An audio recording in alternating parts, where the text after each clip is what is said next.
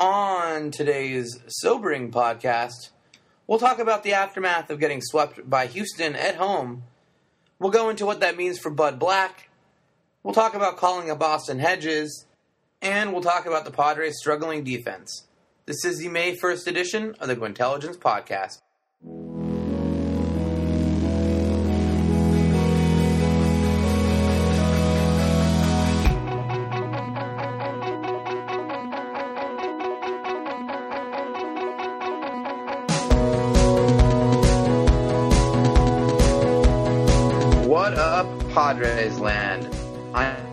David Marver of Change the Padres.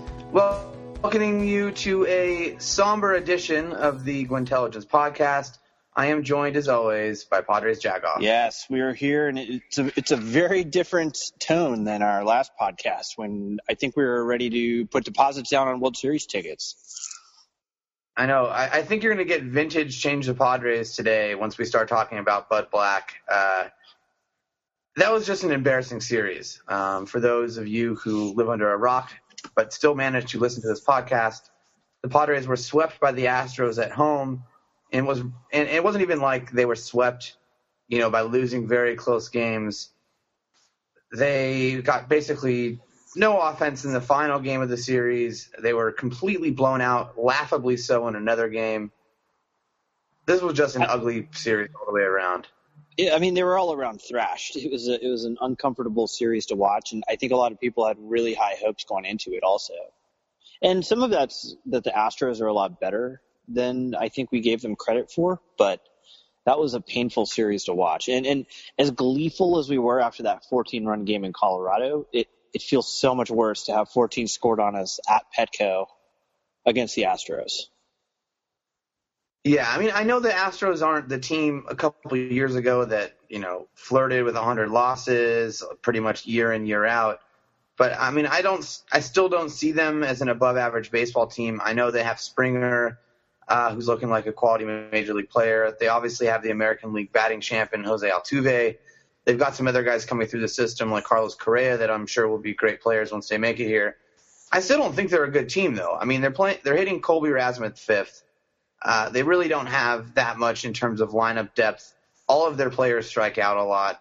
Their pitching seems to be more smoke and mirrors than anything else. I'm extremely disappointed they lost three in a row to that team. Oh yeah, I mean very much so, and especially in, in, in, the manner that they, they lost. I mean they gave up like 30 runs in a three game series, so you know, it was an ugly and, ugly uh, ugly series.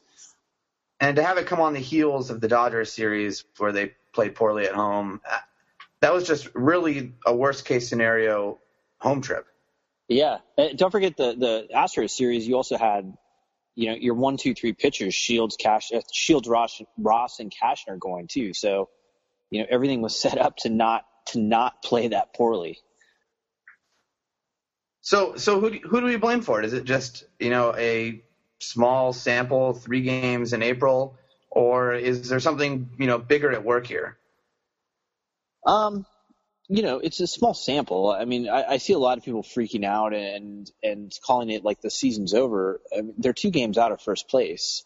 Um, if if you'd started the season and said, hey, you know, without getting into record, the Padres are going to be two games out of first place. I, I don't think that that's a bad result. I think we would have all been happy with that. Um, there's obviously no, I, some things. there's obviously some things that change, and and really when you get down to it, um, you know, we talked for so long about projections and statistics, you know, how the statistics were looking in the off season. They're not really that far off. I mean, the story that the projections told was a poor defensive team that, you know, possibly was, you know, a little bit above 500, and that's the way they're playing right now. There was some pretty bad defense in that series. There was a two-run bomb that went off uh, Wil Myers' glove that seriously I catch most of the time.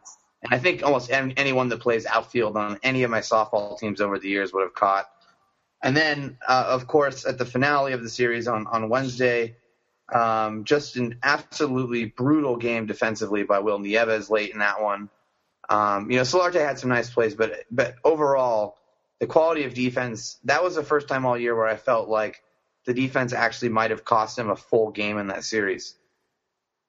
Well, and you're starting to see, you know, it, it's still small sample, but the the defensive metrics are, you know, came out today and they're bad. I mean, they're they're really bad. It came out today, yesterday, something like that. I mean, Wil Myers is statistically the worst outfielder so far um, in the season. Like, I mean, he he's been bad. And you know that play where it bounced off his glove, I, I don't even mind that it bounced off his glove, but it's because he he was poorly positioned. I mean, one of the first things they teach you when you play, you know, real baseball, little league, is don't drift with the ball. Get your position and then and then move accordingly, adjust. And he just drifts back, and that's why he wasn't in position to make that play. Yeah, no, I and, and the I, metrics I also say, yeah, you know, a lot of people are like, oh, Upton made some great diving catches, Kemp made some diving catches. The whole thing is that they're making diving catches because their range is so poor. Um, th- those are ca- those are catches that other outfielders make without having to dive. So, you know, they're they're playing before the season. You know, a lot of the talk was, you know, let's hope that they they they play a little better than their projections defensively, and you know, they're they're kind of playing exactly how it was predicted they'd play. Yeah, and I think one thing I'm also noticing, it feels like every game there's a, a whole bunch of strike calls that don't go the Padres' way, that go the way of the opponent. And I think for years we might have taken this for granted because I think if you're not experiencing the brunt of the pain, you're just not even noticing, you know, the positive side of it. You know, like when the Padres, for example, uh, defensively they get a nice strike call and, and it, you know, a Dodger goes down on strikes and then the, a Dodger throws the same pitch and it's not a strike, you know, I don't think we register that in our brains and our memory long term like we do something uh, that goes against us. And I feel like early in the season, it's happened so frequently that I'm starting to think that maybe the pitch framing we experienced for so many years with, uh, you know, Grandal over the past couple years and Rene Rivera last year, we are sorely missing that on this roster. And that just exacerbates the issue defensively because instead of getting you know favorable counts and getting easier hit balls, we're we're in you know increasingly high volume of batters counts, and then they're hitting it at our poor fielders, and I, I feel like there's this. Uh, you know, multiplying factor that goes into it that is really, really starting to hurt us. And I, you know, for a while I thought it was just bad umpiring, and it, and to some extent there just is bad umpiring. But that's and the whole point of I've framing. About I mean, framing takes advantage of bad umpiring. Right. And you know, early in the season I was willing to say, "Oh, it's just one or two games." And now, you know, a month into the year and it's still consistently on a night-to-night basis it feels like we're getting squeezed on a call here or there and the opposing pitcher is getting a call here or there. You know, I'm I'm willing to stand behind and say this might actually be a thing this season. We might actually experience this the whole season.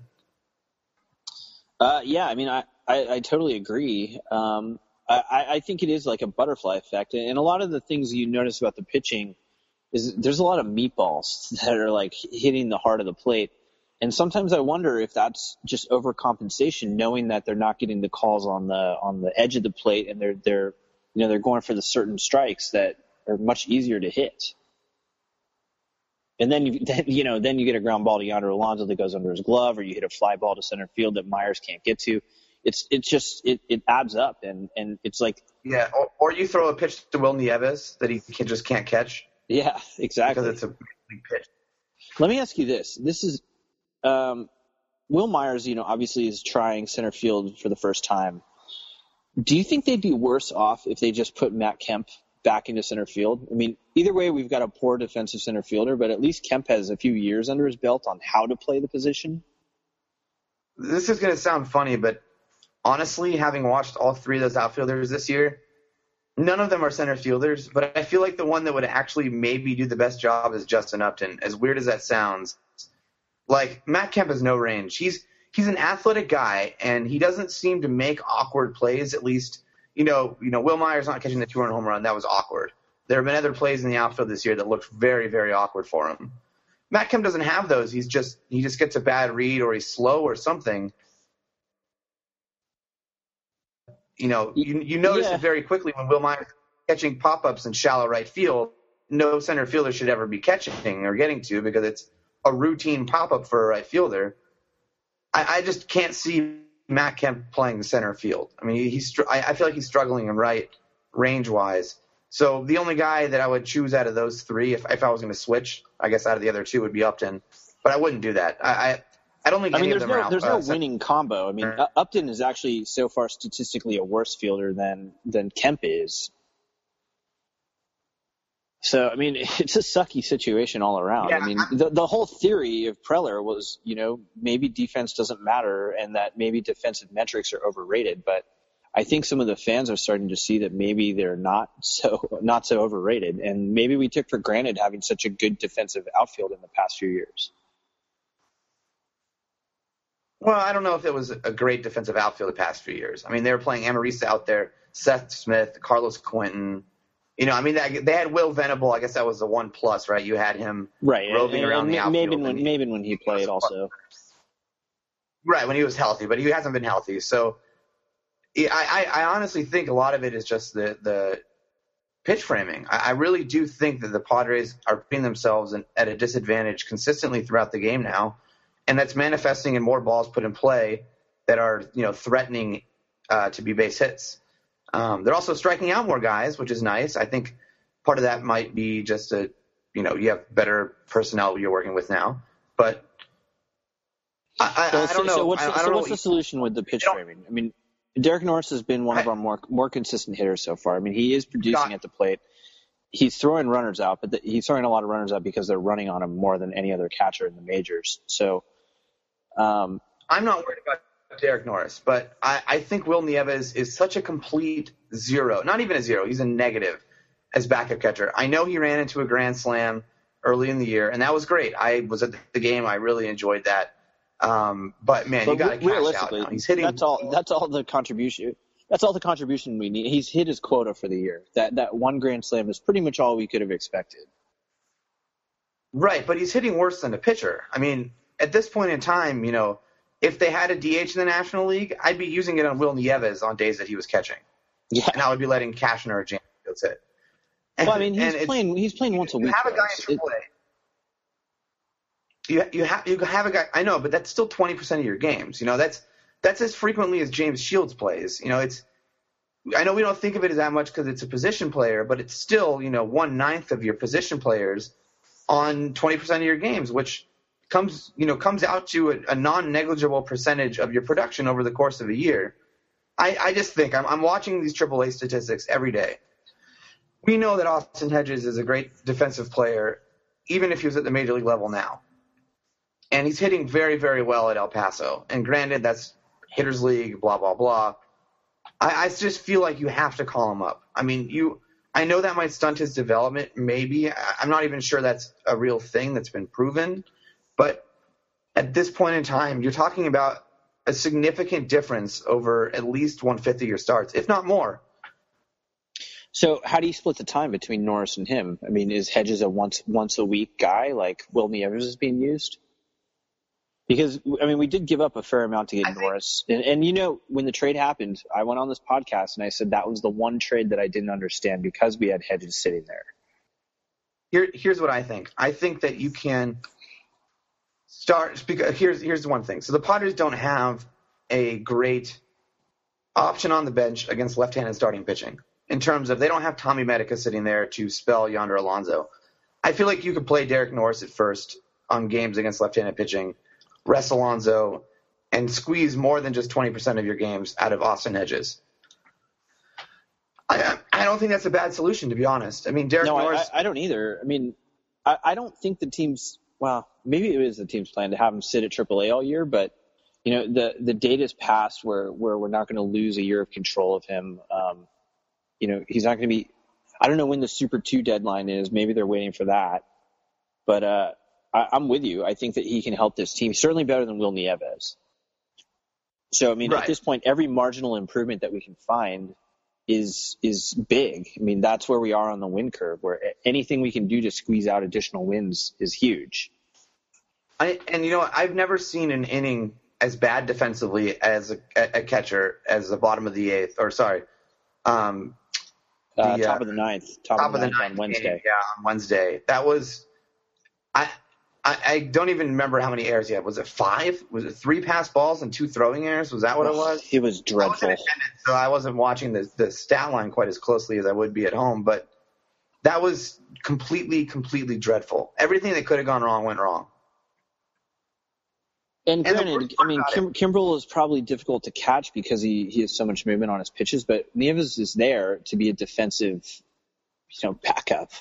Not only that, but this is what drove me crazy. In the bottom of the eighth, the Padres have one out. They have five outs left in the game. They're down two.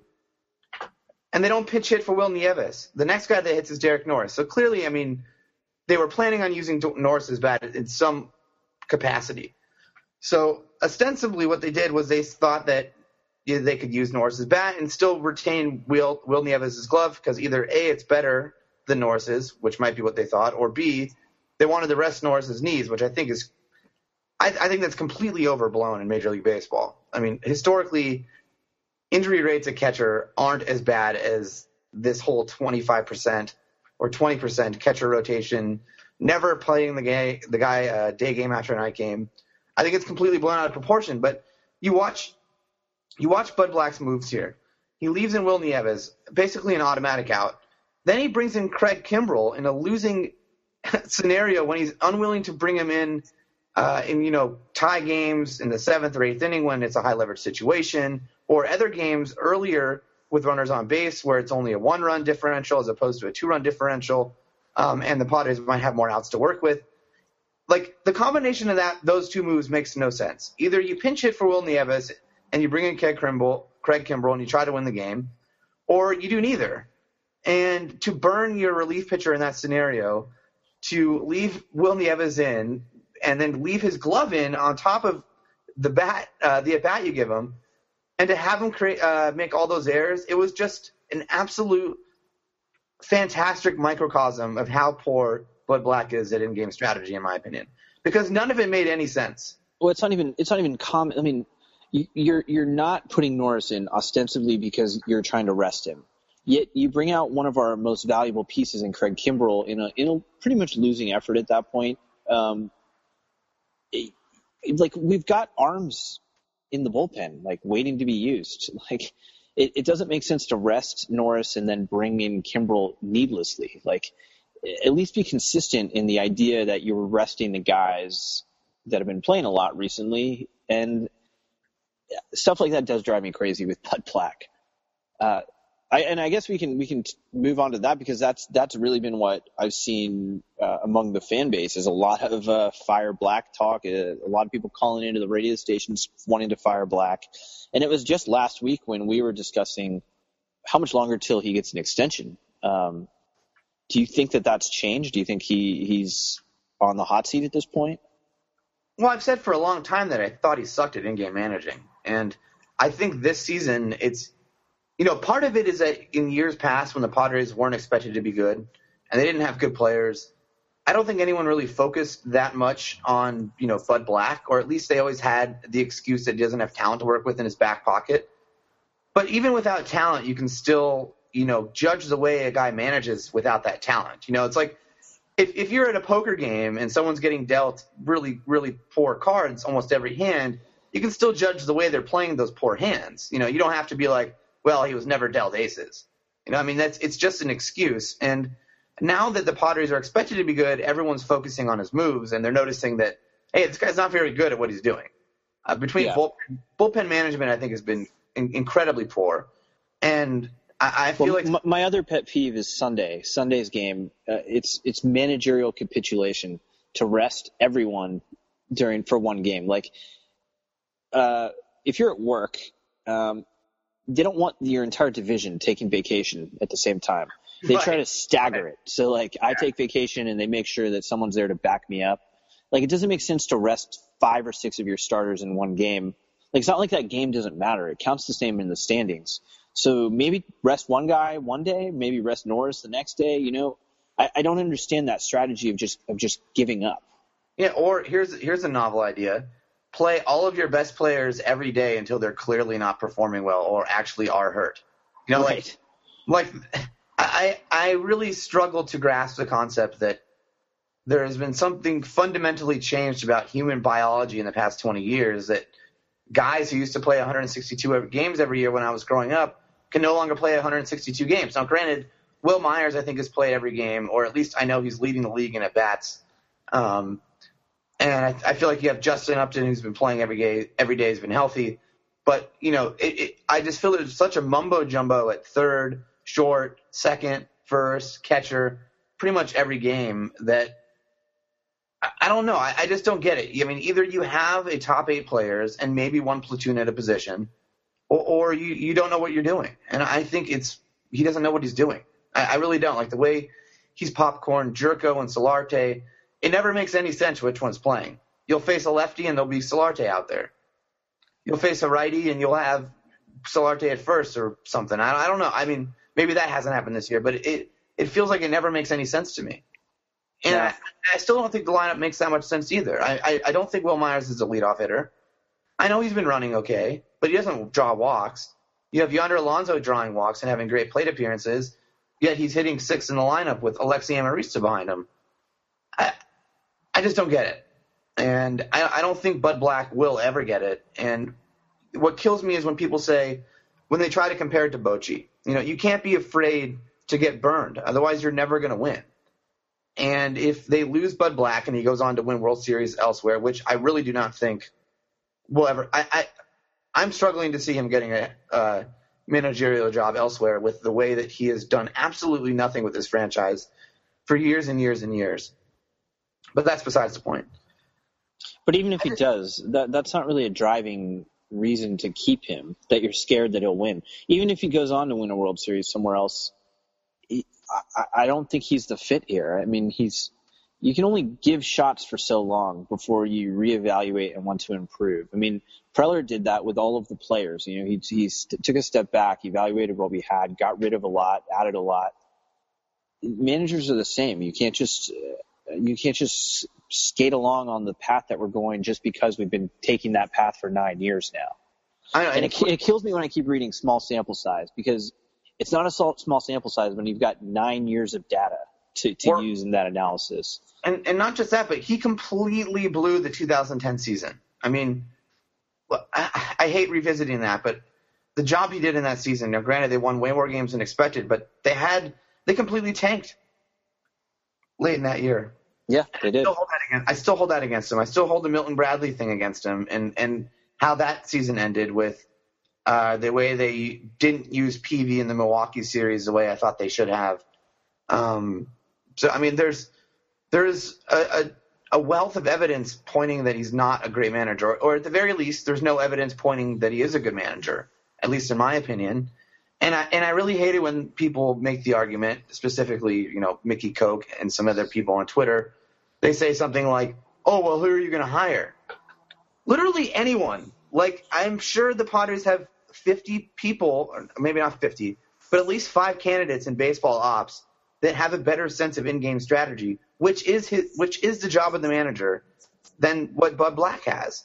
And I know people will point at the people management aspect of it, but that's a completely different role. And you can have a people manager while, at the same time that you have someone with with brains sitting on the bench saying, "No, this is what you're doing right now. This is the optimal decision."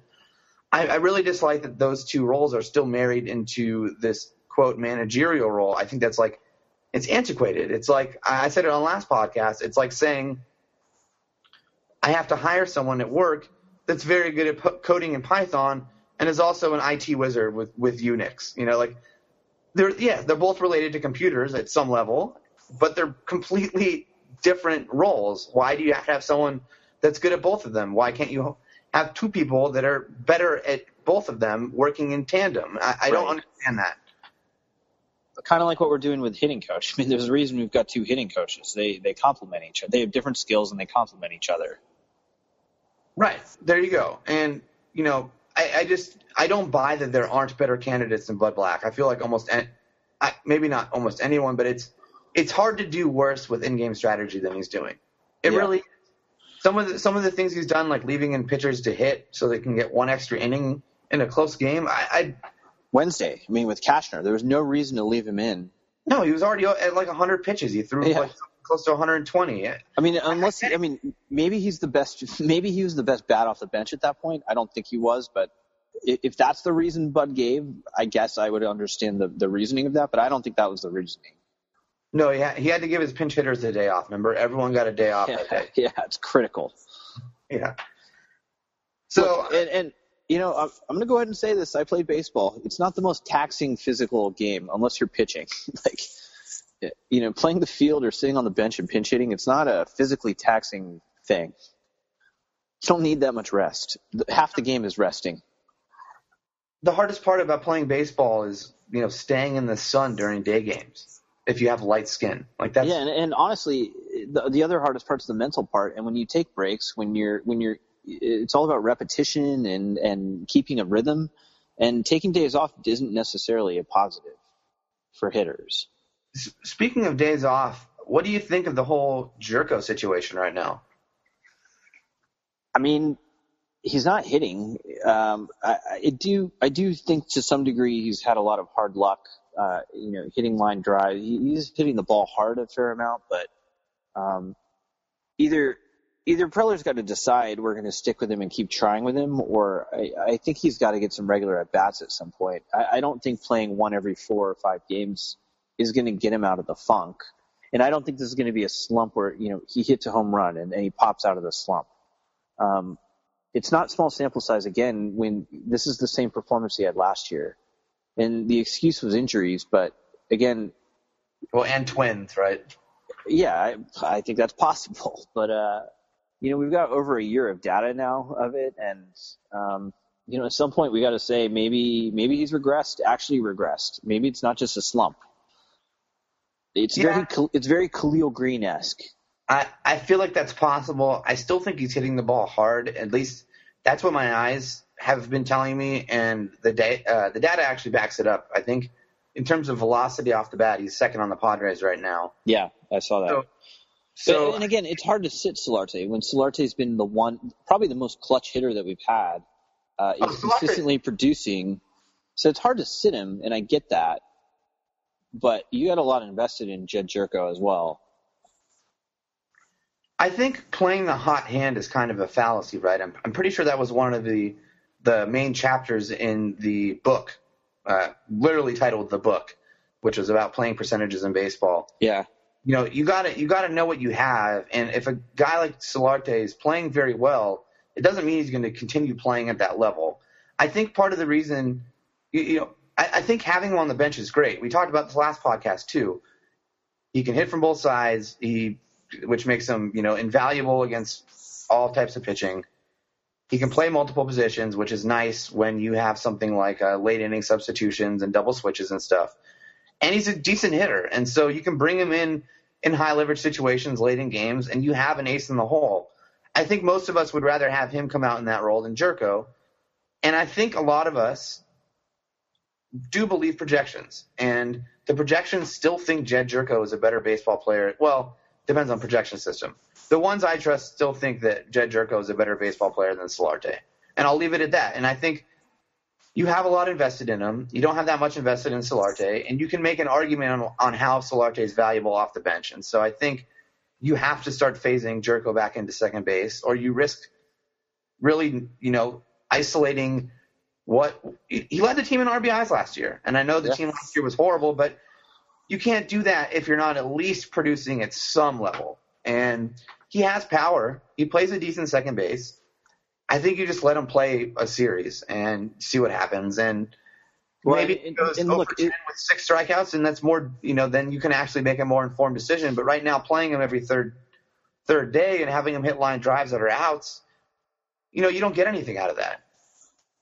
Well, and if you play with the projections again, like for how the team was going to do, a lot of the it's dependent on on Jedd Gyorko producing, and we don't have another replacement that I think has the potential to produce at his level if he picks it up, if he performs like we think he should perform. And so it doesn't help us at all to, to just put in a replacement level second baseman to take his place just because he's slumping. You know, you stick with him. You've invested a lot in him. Um, so I, I think that if this isn't the perfect solution. If Bud is going to sit him and play him once a week, then send him down to the minors and get him some at bats. But I don't think he should be sitting that much. I think he should be the primary. I think he should be the primary second baseman. No, I think he should be playing frequently. You know, at the very least, there's no reason that he shouldn't start always against left-handed pitching. So I think the last controversial player that's come up, and we we both got razzed on the uh, on the tweeter this weekend um, for being pro Ian Kennedy. There's no way they can take him out of the rotation. Yeah, I mean, I'll still stand by and say I think he was the best pitcher last year, and you can't really bench a guy for one bad start off of a off of an injury. No, that's crazy. And it's not like Despaigne looked great in the interim either. He looked really bad his last time out. Granted, that's out of the bullpen, but still.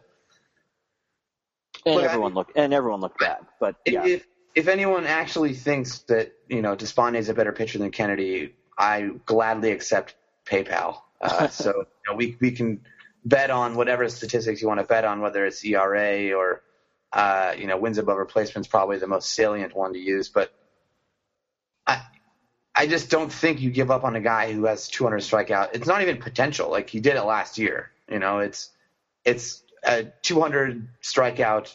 I wouldn't say a likelihood, but but reasonable chance. And when you have a guy doing that, and you have uh, it's it's especially valuable when you have a bad defense. Yeah.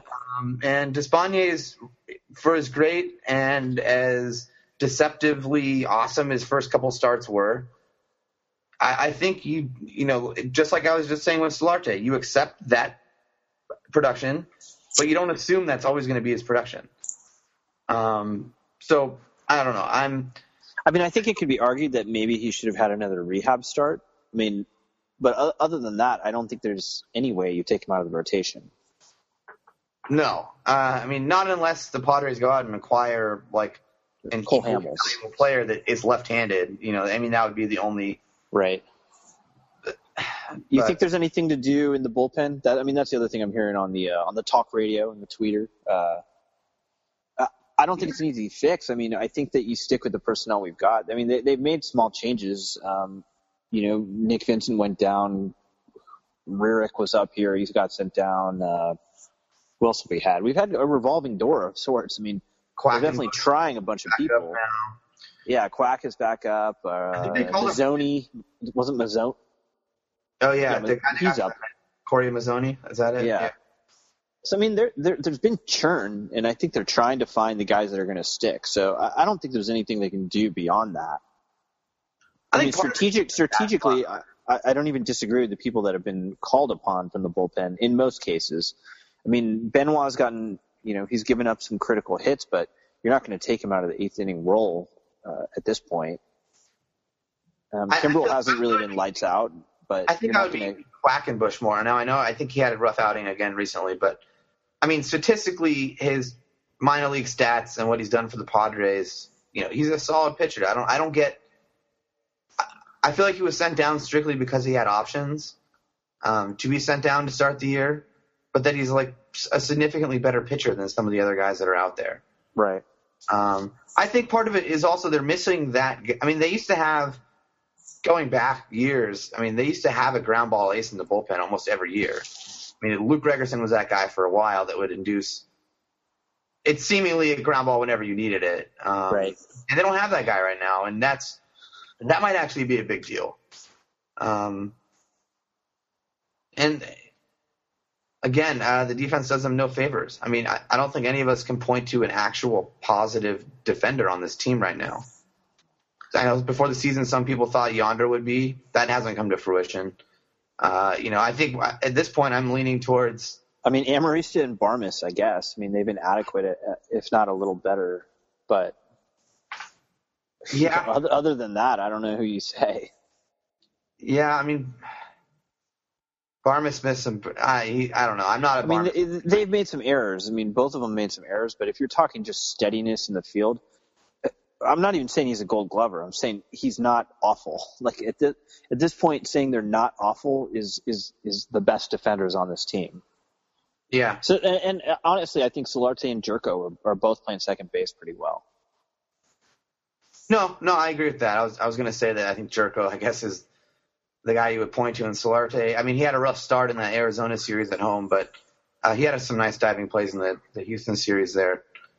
I I don't know. I, I before the season, I felt like maybe those flaws that, that people had pointed to uh, were exacerbated in their you know projections and and all of the anti arguments against him. But I, I feel like I'm actually seeing that on the field, and that could be confirmation bias, or it could be that the defense actually is very bad. But well, I mean, any, let's face it though, it's the same team that went ten and five to start the season as well. So I, I do think freaking out over a bad week is probably premature. Um, I mean, give the season time. I, I think, I, I, think they're going to improve, um, or at the very least, not be so awful in the field. Somewhat regress to the mean, I guess. I, I don't think that where they played this week is really what I would project out for them. And the same goes for the bullpen and the pitching. I mean, we, we yeah. were projected to be, you know, a top three bullpen, and I don't doubt those projections at this point. No, I still think, you know, Thayer, Benoit, Kimbrel is obviously a very solid back end, and I think right. There's a little quack in there. Yeah, it's a good bullpen. I'm willing to, yeah, but I mean, the issue here is that they're using the middle relief options in close ball games when they shouldn't be. I mean that, and that, in my opinion, is is the crux of it. You know, Brandon Maurer and Shawn Kelley throwing when you're only down a run. Yeah, you're losing, but if you're pitching them when you're losing by one run, there's you know a much higher likelihood you're going to be losing by two or three runs right. than if you were to pitch your better pitchers. And sure, maybe then that means that you lose an opportunity two days from now to throw a pitcher on three consecutive days. But you know the odds are that's not going to be the case, and so you rack up the wins while you can rack up the wins, you don't necessarily play for the future because that might never come to fruition. That's that's part of the managerial thing that drives me nuts. But it, it, it's like it's like the same thought of like somehow games in April are less important than games in September, um, and, and that's why like capitulation Sunday against the Dodgers made me so angry. I mean, these games count and they they matter in the long run. So um, playing to rest arms in the short term or, or playing to basically lose. I just will never understand that, and that that's my number one complaint about Bud Black. So uh, I got I got to wrap it up here. I know we wanted to do a little quick one and just catch up. Yeah. Yeah. Well, yeah. This, this podcast start. is sounding very much like a 2014 podcast, but I, I do think in the coming weeks that things are going to be better.